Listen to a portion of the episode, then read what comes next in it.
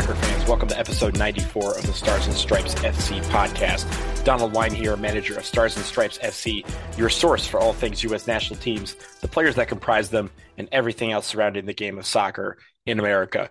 I am here in LA uh, for the U.S. men's national team January camp. We will talk about that on a future episode because today, as we record on Friday, January 27th, there's been some news that's come down in the last hour or so that we need to talk about, and also some news that happened yesterday that will affect the program that is the U.S. men's national team and also the women's national team. So let's start with the news from today.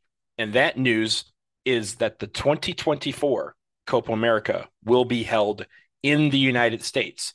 It's official. We've had rumors and reports over the last couple of weeks, but now it has been made official it is part of a strategic collaboration agreement between CONCACAF and CONMEBOL that was announced today. So it also includes other competitions, and we're going to talk about those in just a second. But let's focus on the meat, which is this Copa America announcement. The Copa America will include all 10 national teams from CONMEBOL, and it will also include six teams from CONCACAF. And, and the tournament will be co organized by both confederations. So for those of you thinking about the uh, rule that FIFA has where you know about releasing players both CONCACAF and CONMEBOL teams that will be a part of this tournament will be able to get their A lineups for this tournament. The 2023-24 CONCACAF Nations League, which begins this fall, so not the current one that we're in right now, that will end in June with the CONCACAF Nations League finals, and then we restart it all over again in the fall. So the 2023-24 edition of the CONCACAF Nations League will determine who the six CONCACAF teams will be. And this is the big twist. According to Jonathan Tannenwald of the Philadelphia Inquirer, the U.S. men's national team will not get an automatic bid to the tournament as host. They have to qualify like everybody else, and they will have to do it through the next edition of the Nations League. So while that is something that wasn't expected, uh, most team, you know, in most tournaments you have the host nation getting an automatic bid, but this time around the United States will not get an automatic bid. But I think it gives them a chance, a, a huge opportunity to play competitive matches ahead of the 2026 World Cup. And if they qualify for Copa America, which in all likelihood they should, I mean, they absolutely should, but in all likelihood they will, it will also give uh, them an opportunity to test themselves against some quality competition, even if we don't get to travel. And that might be the most disappointing part is that we as fans will not get to travel to South America for this tournament. South America will be traveling here to the United States, but it gives this nation, the United States, it gives our World Cup sites a chance to test logistics, security, and other details in preparation for the 2026 World Cup. So that is about Copa America in addition to Copa America, as part of this agreement between the two confederations, there are two other tournaments that are going to be affected by this. The first one is the CONCACAF W Gold Cup, which is brand new. It starts in 2024, and it was supposed to be 12 CONCACAF teams. The United States women's national team has already directly qualified for the Gold Cup by winning last year's CONCACAF W Championship.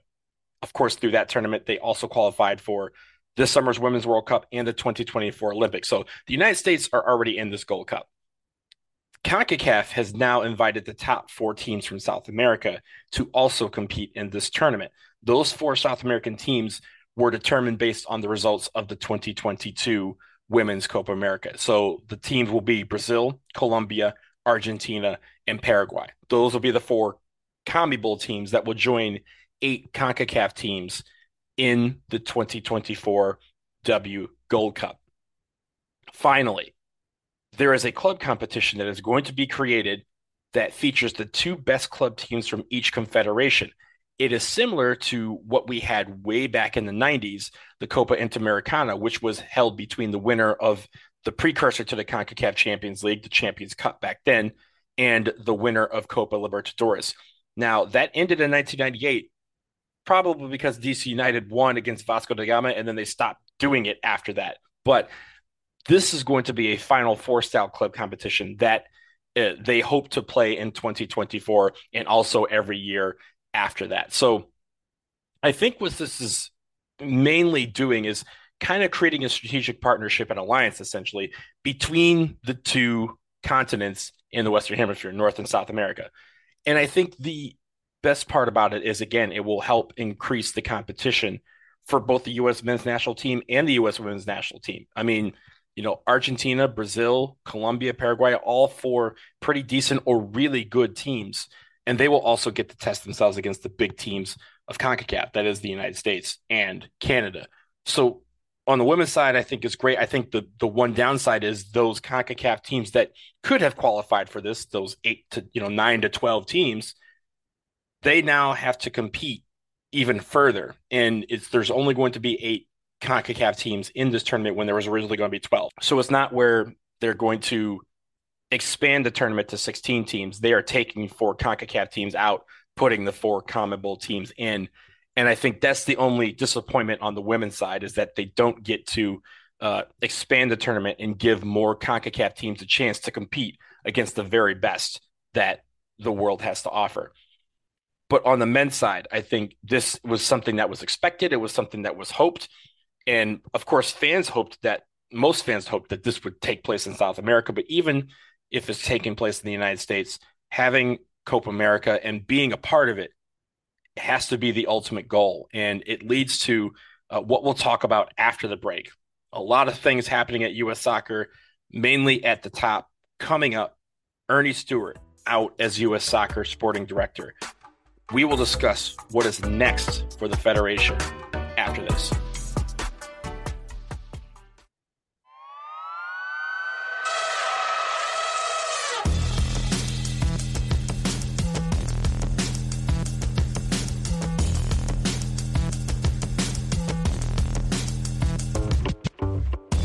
We are back and we have to discuss what happened a couple of days ago at U.S. Soccer. And it again, it involves a lot of the leadership at the top. The big story is that Earnie Stewart, the current sporting director at U.S. Soccer, will be leaving on February 15th. He is going to take a similar role with PSV Eindhoven, moving back to the Netherlands where his family is. Also confirmed in that announcement is that Brian McBride, the U.S. men's national team general manager, is also out. He is leaving the federation on January 31st. He had told US Soccer before the World Cup that he was leaving the federation, but did not announce it officially until afterwards. So the top two guys, you know, the, on the sporting side, the sporting director and the general manager of the men's national team, both of them are gone. And with no coach or permanent coach in place, Anthony Hudson will continue on an interim basis. So there was a lot that happened in one press announcement, and there was a press conference yesterday involving uh, U.S. Soccer President Cindy Parlow Cone and U.S. Soccer CEO JT Batson. Both of them discussed some of the uh, next steps for uh, the hiring process, and what it's going to entail is they are going to hire a sporting director first, and from there, they are going to then hire a men's national team head coach. They didn't really discuss the GM yet. I don't know where that falls in the uh, order of priority, but the priority is bringing in a sporting director, which would also oversee the women's national team program, and then getting a men's national team head coach with that new sporting director. The issue is on the men's national team side is they hope to have a de-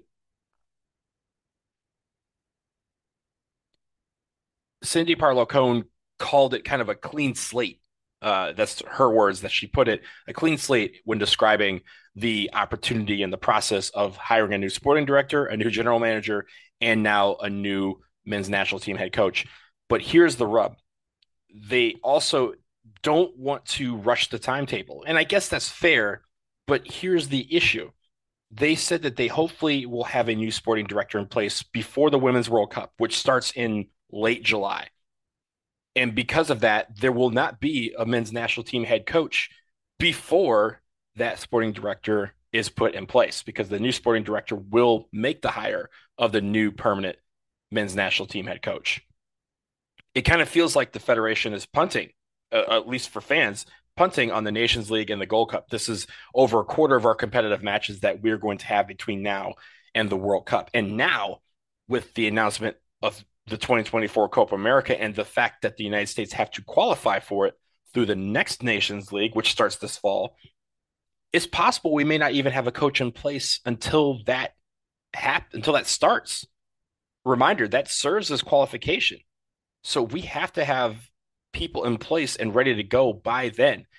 Most people would have said, and myself included, that you should have had it ready for March, especially knowing that you were going to go through this process and go through this process, you should.